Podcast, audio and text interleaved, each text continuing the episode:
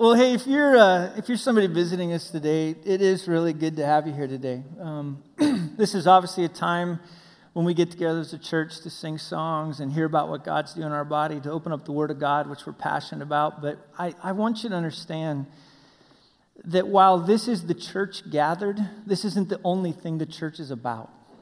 Man, the church is also about us living together throughout the week and knowing one another, caring about one another, but it's with a grander concept.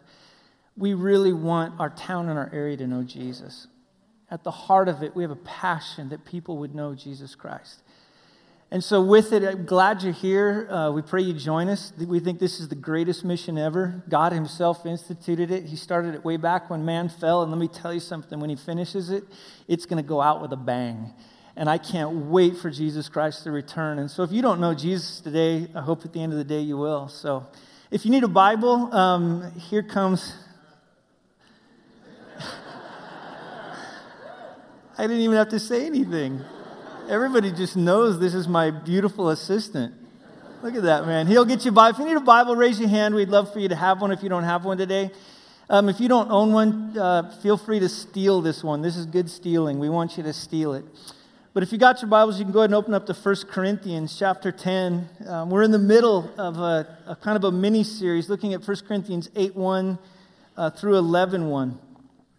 Um, some I almost forgot to, gosh dang it, I didn't mean to forget to do this. A guy named, uh, uh, uh I think it's uh, Augustine Macias. Oh, I almost said it wrongly.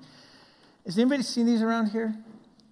Everybody seen these? I saw it last night at Panera, or not Panera, at Subway. That's the other place I go a lot. Um, man, my heart just went out to him. And a lot of times we don't understand as we age. It says he battles with dementia. Um, can I just take a second and pray for him? And it, you know what? Like with it as well, um, you see a guy like this. Our job as a church isn't just to rescue from eternal hell, but it's also to be a church that rescues just from the fall of humanity. And so let's pray for him right now. Father, I just do pray for uh, Augustine right now. I don't know who he is, I've never met him before that I know of. But God, I pray that you would um, rescue him. Father, not just from the, the things that can happen in this life, but God, I pray you would rescue him with a grander rescue in mind, that he might come to know you as his Lord and Savior. I pray that one day we would see him in heaven. And so, God, would you do that incredible work? Father, help me today as I speak. Uh, you know, I'm tired.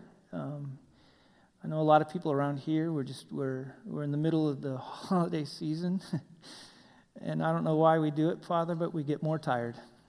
And so, would you help us today to focus? Would your word come to life? Would our hearts be pricked? Would they be warmed towards you? Father, if there's people that don't know you today, I pray that they would know you. So help us. We need your Holy Spirit to do a work today. In your precious name we pray. Amen. All right, well, I've been traveling. I drove straight through, left Friday. We got home sometime uh, yesterday, Saturday morning. I don't even know what time. So if I start to drift off, just somebody go, Todd, come back. Come on. So we're going to do the best that I can to stay focused on where we're going. But here's what we've been doing. We've been talking the last few weeks about this green line. Okay, this green line representing biblical truth. It's why we hand out Bibles, it's why we open our Bibles, that we believe the Bible is absolutely true, that when it was originally written, there were no errors. It has all that we need for life, it has all that we need to be able to be sufficient to what God's called us to do. So, in other words, when we talk about the Bible at Cornerstone, what we mean is we believe it. We believe every word of it, we believe what it calls us to. And our heart is, is to help other people understand God's word because we believe that when God's word hits the heart of a person, their heart is softened. They are, for the first time ever, awakened to the truth that there's a God of the universe, and that God of the universe desires to know them. This green line matters. We talked about it like in 8 1 through 13, though, that we're not supposed to connect ourselves to being weak, and we're not supposed to connect ourselves to being strong. And I loved Christian's illustration the other day, last week about bowling. He talked about those are the gutters And even it was funny, right after I bowled on uh, Wednesday, I watched uh, uh, Christian's illustration, I heard his illustration about bowling. It's funny, I went up to the desk and I asked the guy, hey, my kids and I would like a lane. And he goes, okay. He goes, but you're going to have to buy two lanes. I go, two lanes? And he goes, yeah, because I'm guessing you want bumpers on this one, and we don't let adults have the bumpers. I, I looked at him, I go, why not? And he looked back at me and he goes, because you're an adult.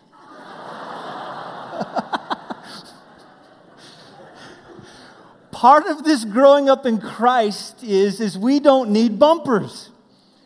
God's word provides what we're to live on, and we're to connect ourselves into God's truth as the means of knowing how we're supposed to operate in life. And the fact is, we can move along this green line in a healthy way, Paul tells us, not only to go and, and to help those that are in Christ to be able to be able to, to live along this green line, but also, remember, we talked about we want to live on this green line because we want to reach people for Christ. Man, while I was gone, I sat in coffee shops for three different days. In those three different days, I ran into people in Billings, Montana, they're just as lost there as they are here. I'd love to tell you, and I've shared Christ with somebody and he came to know the Lord. I got rejected a lot. But my hope was I came into their world for them to understand who Jesus Christ is. We can become like them. We don't become them, we can be like them to reach them. We can go along this line and reach all kinds of people from all different backgrounds because that's what God's wanting to do. He's wanting to reach people from every tribe, tongue, and nation, every socioeconomic condition. We can go along this line because God has a heart for people to be brought in and be made His very own people. So that's what we've been talking about, is how this works. Now, last week, though, Christian brought in this idea, though, is that we have to be careful. Be careful. He talked about it, and look at 10, verse 6. He kind of lays out this idea of what do we need to be careful of. Look at verse 6. He says, I'm going to give you examples, and they took place from the Old Testament. That's where he's getting it from. Now, watch this. That we might not desire evil as they did. And if you remember right, when I started this little mini series, I started with Psalm 19. And the thing that I said about all of us, every one of us in this room, is that sin is always there with us. There's hidden faults, things we don't even know about. There's presumptuous sin, just stuff that we do. There's even this stuff that just enslaves us. But Paul wants us not to lose sight of the fact that every single day that we battle, just like the people from the Old Testament, sin is just right there with us. Man, on my vacation, I had this huge desire that I was going to battle sin well.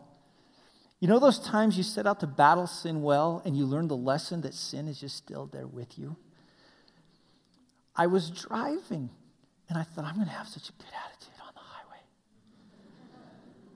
Lord, would you be honored through my driving? I did great until Idaho. Snow started. And that's when not me, but all the rest of the idiots came out. I was fine until the pressure and stress of driving on bad roads. And then they, I forgot I was the one that had California on my license plate. And they're looking at me going, Who's the idiot? It's just there with us, isn't it? Everywhere we go, when we wake up in the morning, when we go to bed at night. Now, with it, though, he also wants us to know look, verse 11, that while it's always there with us, these things happened to them as an example, but they were written down for our instruction on whom the end of the ages have come. And I loved how Christian talked about that. We live in the greatest age ever. I don't want you all to miss that. We have the Holy Spirit in us. Sometimes I say that and I feel like I'm bored with it. Don't be bored with that. God Himself is alive in you. I said alive, alive in you. I went www on you. Alive in you. And He is now given us, Paul says in 1 Corinthians 2.16, the very mind of Christ. I can think like Jesus and act like Jesus. I can walk like Jesus, interact with people like Jesus. In 1 Peter 1, it talks about the fact that the people from the Old Testament were longing for the day that all of it would be fulfilled. And those of us that have the Holy Spirit, we can now live like Christ has called us to live. But he also wants us to understand verse 12 be careful. If you think you're all that, you're not. Let anyone who thinks that he stands take heed lest he fall. The reality of living in this life is it just requires diligence. That's why Paul in 1 Corinthians 9 24 through 27 says we have to be like athletes. See, you know this is that the moment that you start to let down and the moment you start to get comfortable, right behind that just comes sin that's waiting right there, a world that's there, demonic forces that are all around us. And what Paul says is the moment you think you've arrived, the moment that you think you're okay, be careful, take heed lest you fall. Be careful. Now, what is it that he's worried about? Now, in verse 13, he's going to tell us look, we can weave through this. There's a way to get through this. And I love how Christian explained this. There's a way in which we can go through this. But now he's going to tell us in verse 14 what is it that we need to be careful about? What is it that we need to, to know and to understand? And he says in there, therefore, my beloved, here's the key flee from idolatry. Just, I want you to imagine with me for just a second Paul's writing to this group of people, and on some level, sometimes we think Paul was all angry. Paul was not angry here. You know those moments, those of you that have, have been parents or are parents in here, that you look at your kid and you say, Be careful. Just be careful. I have a son, I say this to you all the time Josiah.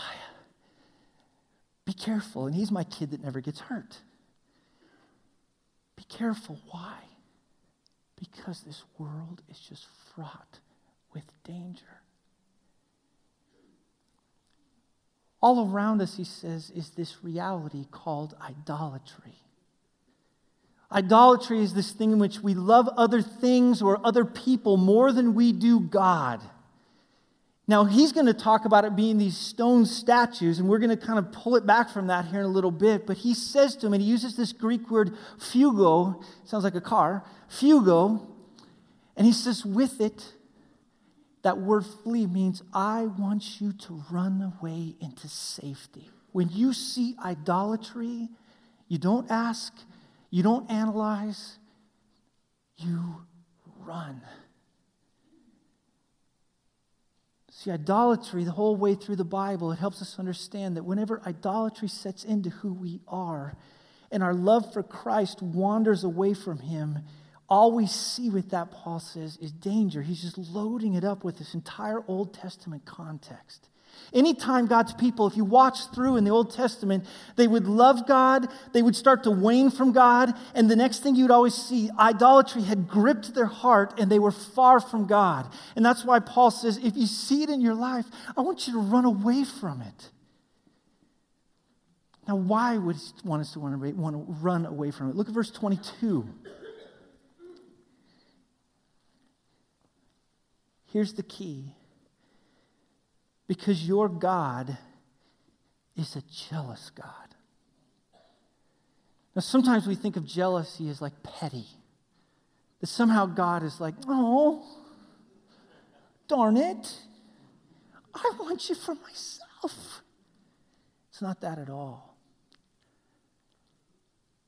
Jealous God, what he means is he will do anything to protect you what will draw you what, from what will draw you away from him anything. And by the way, as a dad to us, that's a great thing. Probably about two months ago, I woke up to hearing our front door being opened. And I don't know how many of you are this way, because usually I'm a lover, not a fighter, but I became a fighter suddenly. I got out of my bed. I looked for the first thing that I could hit him with, somebody with, and I didn't have anything to hit him, so I grabbed my wife. No, I didn't. I, I walked out, right, and I came out, and you know, I was totally kung fu ready. I'm like, oh. And I came out through the door, and I, or through the, to the living room, and I looked out, and our front door was wide open. Instantly, I'm like, what in the world? So I took a roundabout through our living room, back down through our kitchen, through our dining room. Nobody was in there. I'm still in kung fu mode. I walk into my younger daughter Ryan's room. I'm listening there, ready to fight anybody. She's fine. Everything's great. I walk into my son's room, and he's gone. I went running out of his room, and jealousy evoked within me. Somebody was drawing my son away from me. Is it bad at that moment that I wanted to go out and rescue my son? No. That jealousy that was within me was because he was mine. It was mine to protect. I went running out to the thing, out, to our living room, out through the front door. And as I get out through the front door, I see my son standing in the middle of the road. He was sleepwalking. he woke up when I came out and he's looking at me like, How in the world did I get out here?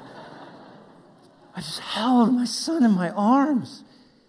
I was a jealous Todd, but we serve a jealous God. He's jealous for us. This is Paul's point. And then his next statement, his next question in here that he's asking, are we stronger than he? He says this to him Are you seriously going to play with the God of the universe? What are you thinking? See, this is the heart of Paul crying out to his people, looking at them, saying, There's something that has entrapped you in this, is in this whole thing of food sacrificed to idols. You got to understand that to be involved in this mission, it is fraught with danger. Now, here's what he's going to do now. He's going to try to help us understand this idea of a wandering heart. What is it about a wandering heart that gets us into this? And what we're going to try to do then is to try to work through how is it then that I, as a person now, don't wander away from God? How is it that I can protect myself from idolatry? So here's the first thing look at verse 16. After he talks about this idea, I want you to think with me here for a little bit in verse 15. He says this The cup of blessing that we bless, is it not a participation in the blood of Christ? The bread that we break, is it not a participation in the body of Christ? Now, what he's talking about, if you remember right, is that within Corinth at that time, they would have one group or one thing over here, which was temple worship. They would go in and they would offer sacrifices in the temple.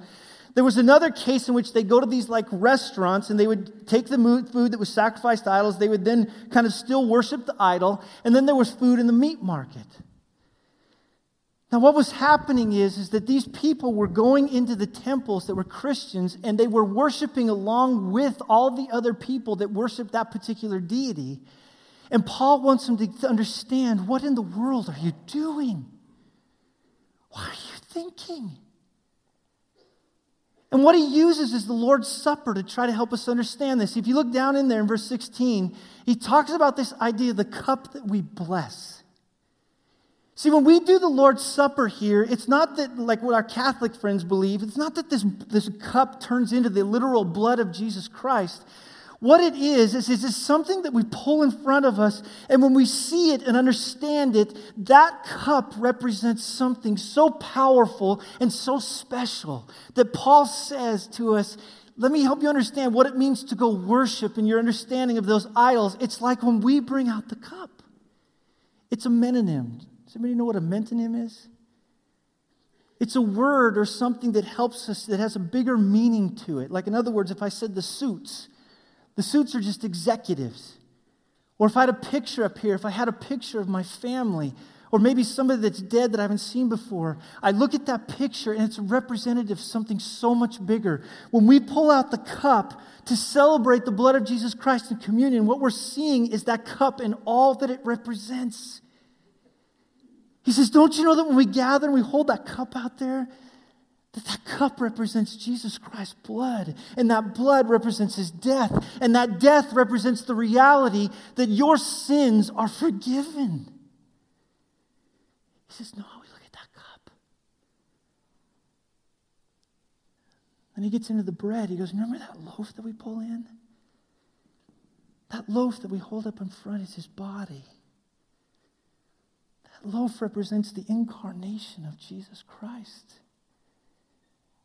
It represents God himself that came down to earth and he enveloped himself in flesh. He took on humanity so that he might now live the perfect life that was only he could live to come and to proclaim to us who his, what his kingdom is, to die, to be buried, to raise again, that that one that we follow, when we eat it, we say, we want to follow in his footsteps.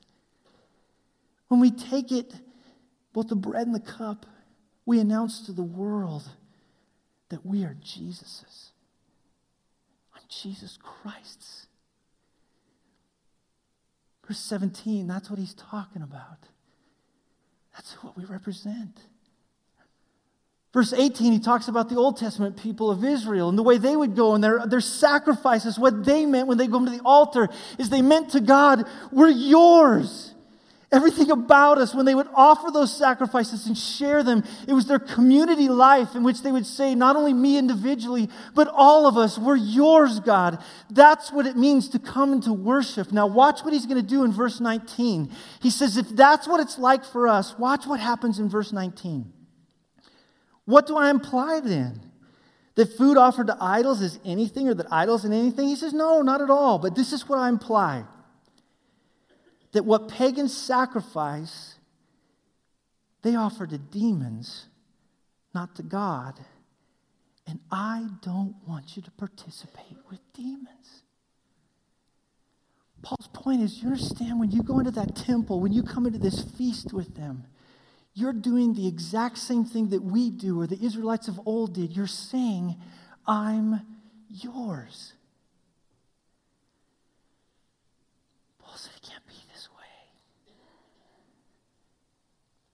See, I look out over a room like this.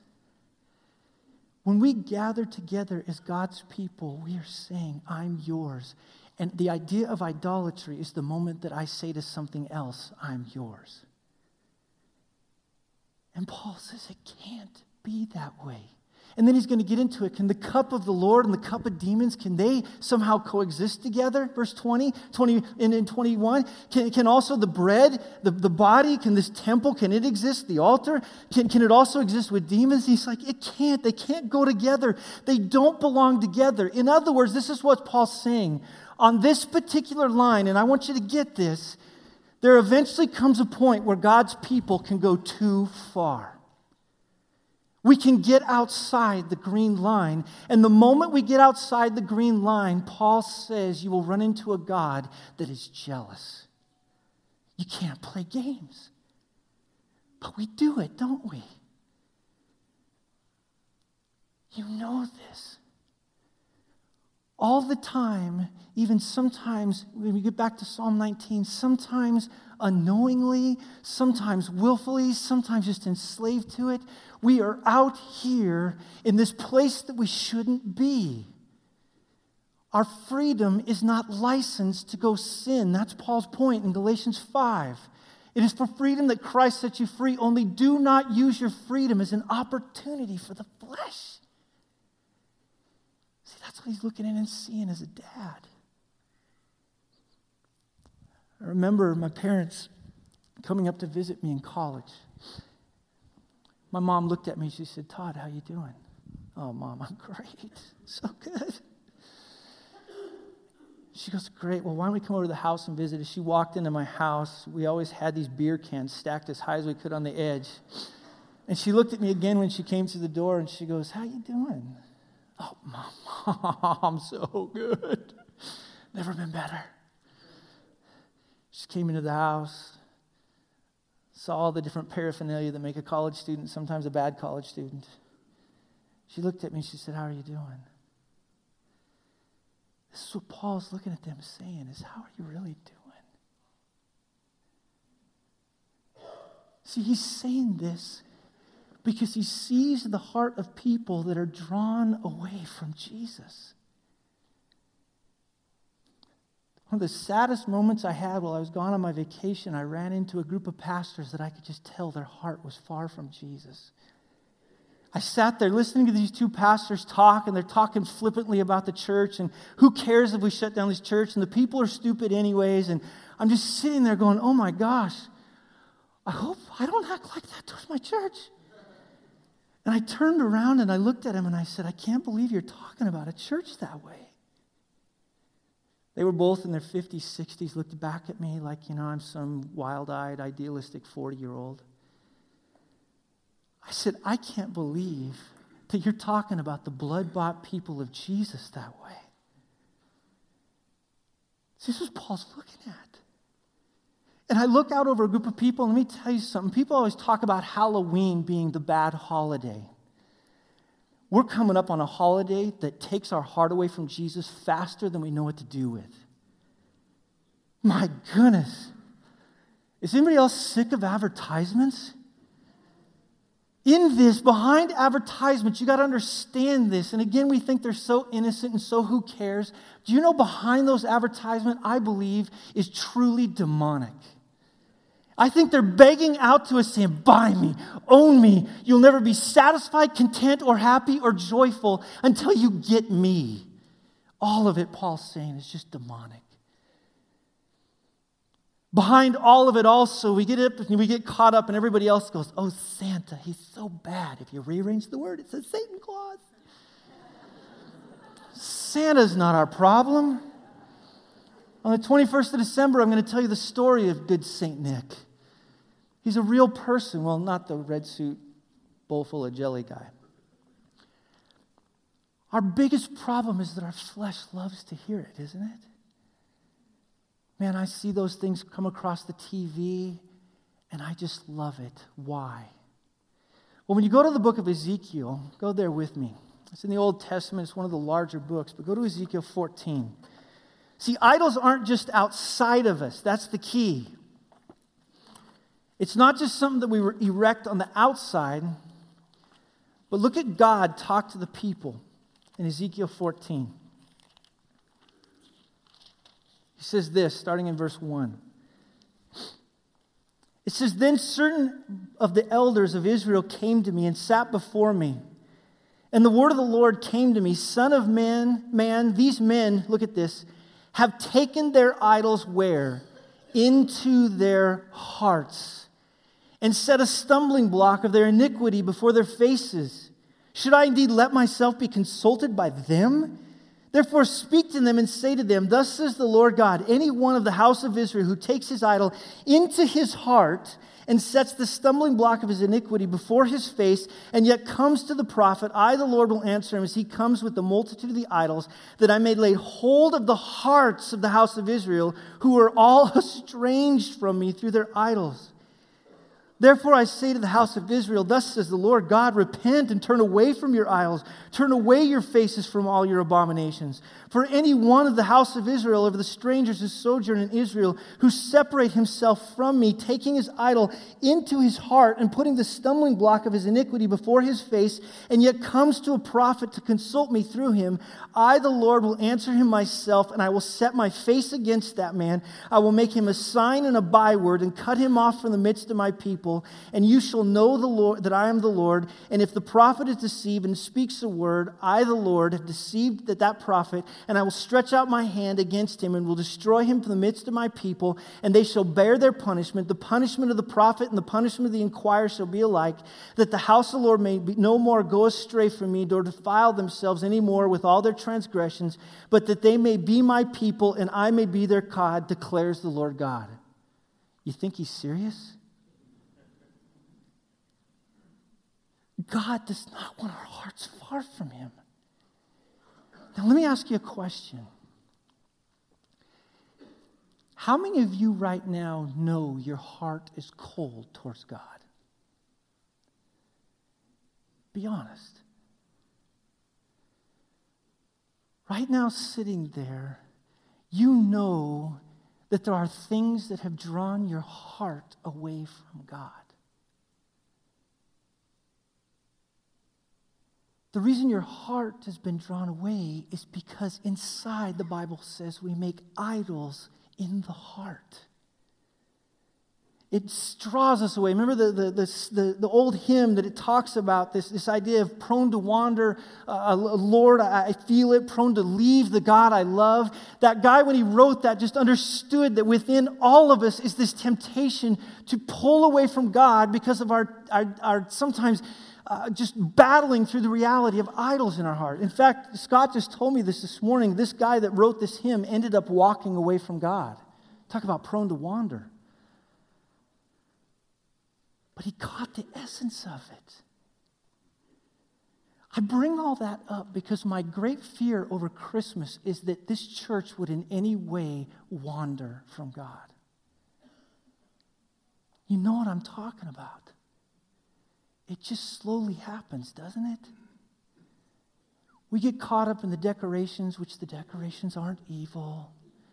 Your tree isn't a symbol of Satan. The gifts you give to one another aren't going to suddenly come out with demons all over them. But isn't it funny how good things can draw our hearts away from God? It's interesting not only how those good things draw our hearts away from God, but as we get further and further from Him, we suddenly are going to face a God who says, I won't let you get out there that far. Our God is jealous. That's even why later in 1 Corinthians 11, he talks about this reality. Sometimes we think of God as, as only this God that's somehow a mamby pamby grandpa that's sitting in heaven looking at us going, I don't care. He says to the people, Do you understand that the reason that some of you are even dying is because of your idolatry, your sin that's in your heart? See, I love the fact that I have a God that won't ever turn me away and He's going to seek me out at all costs, even if it means the process of I may have to be incredibly pained to be drawn back to Him. And inside of Christmas is just this constant lure that's out there amongst our world. This will make you satisfied. This will make you content. This will and let me just talk to those of you that are maybe college age and high school students in here. Don't believe the lie that this world tells us that satisfaction is in things, satisfaction is possessions, satisfaction is in getting degrees, satisfaction is in getting a large house with a red door and a white picket fence and a tire with 2.5 children and a kicking car and a hot wife. That is a lie from the pit of hell. You will never find satisfaction in anything because the way the Bible talks about it, especially in the book of Ecclesiastes, is all these things that our heart wander after. The end conclusion of Solomon was it's vanity. Who cares? Listen to me, those of you in high school or college, because it comes hard at you. I promise you, you get to the end of your life, and all those things I just said won't matter. They won't. Make your life about serving Jesus Christ. And this is what Paul's trying to get them is that as they pursued these other things and idolatry has drawn them away, he's looking at them as a dad almost saying, Come back. Don't go out there. It's money, things. Retirement, those of you that are older. Man, I don't know how often I hear people say, get a good retirement. I tell you what, if you don't have a good retirement, now some of you out there going, that's right. There's a story in Luke 12 of a man that put up a good retirement. In Luke 12, it said he got all kinds of possessions. He filled his barns and he said, Now I can be content and happy and sassy. And God says, You fool, I will take from you your life tonight. I can't find my satisfaction in my retirement. I can't find my satisfaction in my husband. I can't find my satisfaction in my kids. I can't find my satisfaction in my, if you are a woman, your husband. What Paul is trying to do is to exalt Jesus Christ and say, He's the only one who satisfies, no one else. You can stop your looking. If you don't know Jesus Christ today, I'm here to tell you that Jesus Christ is the only one who satisfies. You can go all your life and you can look through all the different things in this world. You can try to find contentment and satisfaction in anything this world has to offer. And at the end of it, you will find it is vain, it is heart wrenching, it is stressful. And Paul wants these Corinthians to understand that that idolatry that draws you away from Him, that is the very reason that I'm looking at you that don't know Jesus Christ today. And I'm telling you that is the very reason that Jesus Christ died. He died to free you from all of that. He died to free you from the mad pursuit of money, the mad pursuit of houses and cars and finances. He died to, to, to set you free from the pursuit of sex. He died to set you free from all these different things. Jesus Christ took and bore our sin that we can face it no more. And I'm looking at all of you that are believers, please hear me. Jesus satisfies and not just temporarily, eternally. He is the way, He's the truth, He's the life. No one comes to the Father but through Him. And when we come to Him, we are promised joy and satisfaction and contentment like nothing this world has to offer. See what Paul's saying here? Don't go there. Don't go down that path. It's empty, it's void. Now, how are we supposed to know that we're in it? These are just some questions that I've written down that I want to leave you with. How can I know where my idolatry is? I see myself far from God, but Todd, what is it in my heart that's doing it? Let me ask you this question What makes you truly happy? Think about that for a second. What makes you truly happy? Here's another question What do you worry about? What causes you to stay up late? Oftentimes, I can identify what my idol is by what I worry about. Do you worry about your kids a lot? Your kids are your idol. Worry about money? Money's your idol. Where do you find the most worth? Do you find your most worth at your job? Do you find your most worth inside of your home? Do you find your most worth? Where do you find it? That will start to tell me where my idols are. Here's the one that I think has been the most probing to me. And it's funny, I asked this question uh, a few years ago. I remember going to the hospital with you and I asked this question What are you afraid of losing the most? You know that thing you're just afraid of losing? It sometimes tells you what your idol is. Now, what are we supposed to do about it? Paul said when we've missed the point, elevate Christ. Just become enamored with Christ. I read the Gospels this week. Isn't Jesus something else? My goodness. He came in human flesh, walked amongst us, touched people. He didn't just touch any people, he touched the people we don't want to touch. And where did he touch them? He touched them where they hurt the most. Don't you wish you could have been there to see that? When he walked up to the blind guy, the guy says, I'm blind. And Jesus goes, Man, no duh. And he takes and he spits in mud and he wipes it on his eyes. I would have been like, Dude, nasty. Give me a towel. And the guy's eyes came open. To the guy that was sick and stuck in his bed, he said, Get up. To the woman who'd been bleeding for a long time, who touched him, he said, Who touched me? She looked at him and said, It was me. Your faith has healed you. To the dad that came screaming and looking at Jesus, saying, Oh, what am I supposed to do? My, my daughter is dying. Your faith has healed her. He stood in front of the grave of his friend, Lazarus. And could you just imagine being there? And he looked at the grave and he said, Lazarus, why don't you come on out? And he came out. He walked on water. He calmed the seas. He fed 5,000. And at the very end, in his gigantic exclamation mark, he cried, It is finished, as our sin was nailed to the tree and we face it no more. He defeated sin and Satan and death, and you could just see a lull thinking, Oh no, it's over.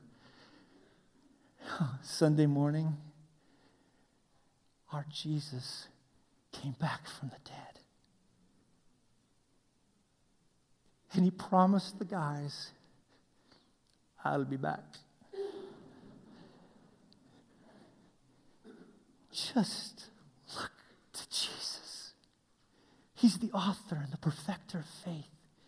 He is the one who stands amongst all of time. How do we confront idolatry? We just make Jesus bigger. And with that being said, I don't know how many of you in here may not know Jesus Christ. And I don't want to finish today without looking at you and saying this. Today is the day of your salvation. If you don't know Jesus Christ, today is a great day to come and understand how it is you can enter into this relationship with Him. You can stop the pursuit of all those things that God warns you about, those idols that are in your heart, and you can start knowing the God of the universe because of the work of Jesus Christ. Maybe there's some of you in here that you know you're just, your walk with the Lord right now is just dead and cold. Don't leave here today going, you know what? It's just how it is. You go through the good times, you go through the bad times. That's just how it is with Jesus Christ. That is baloney. And today, if you need prayer, man, come up and we'll pray for you. Maybe some of you have never been baptized before and you're kind of wondering what's kind of holding you back in your walk with the Lord. Well, doesn't it make sense that if you've never followed the first command that Jesus gave to his people to be baptized, that just maybe that your disobedience in coming to the waters of baptism might be some of it? Get baptized today. You're like, well, it's kind of cold outside. Man, that makes you one of the toughest Christians of all time then. Dang, what a better day. But for the rest of us, let me just say this be careful out there, and be careful in here. There's nothing more than the evil one wants to do than to deaden your heart towards Jesus over this season. Nothing more he wants to do. Dads, dads, lead your family into the greatness of Jesus over Christmas. Show your family what it means to walk like Jesus walked and talk like Jesus talked. And a lot of you are sitting out there going, I don't know if I can. And I would say that is a lie. You have the mind of Christ if you're a follower of Jesus. Walk your family into a different Christmas. I'd even say this what the, what, what the heck? Let's just sell our stuff and give it to the poor. The kids are out there going, whoa. Todd doesn't like I love Christmas. I just want us to look like Jesus, and I want us to come out on the other side of Christmas the most joyful, content, happy, satisfied people on the planet. And if what we do is just buy into the lie of the world and go through our Christmas and become cold towards Jesus, we'll just be poopy people on the other side. Amen? All right. Let's pray. Jesus, thank you so much for today. Thank you for your word. Jesus, there's so many things that draw us away from you. Protect us. Father, come get us. If there be any idolatry in our hearts, please come get us. But Father, may Cornerstone Church and all the churches in Simi Valley, would we be a group of people that don't hide from Christmas, that we don't get sucked into the lie that sometimes is Christmas, but by December 25th, Father, to our community, would Jesus look incredible? In your precious name, amen.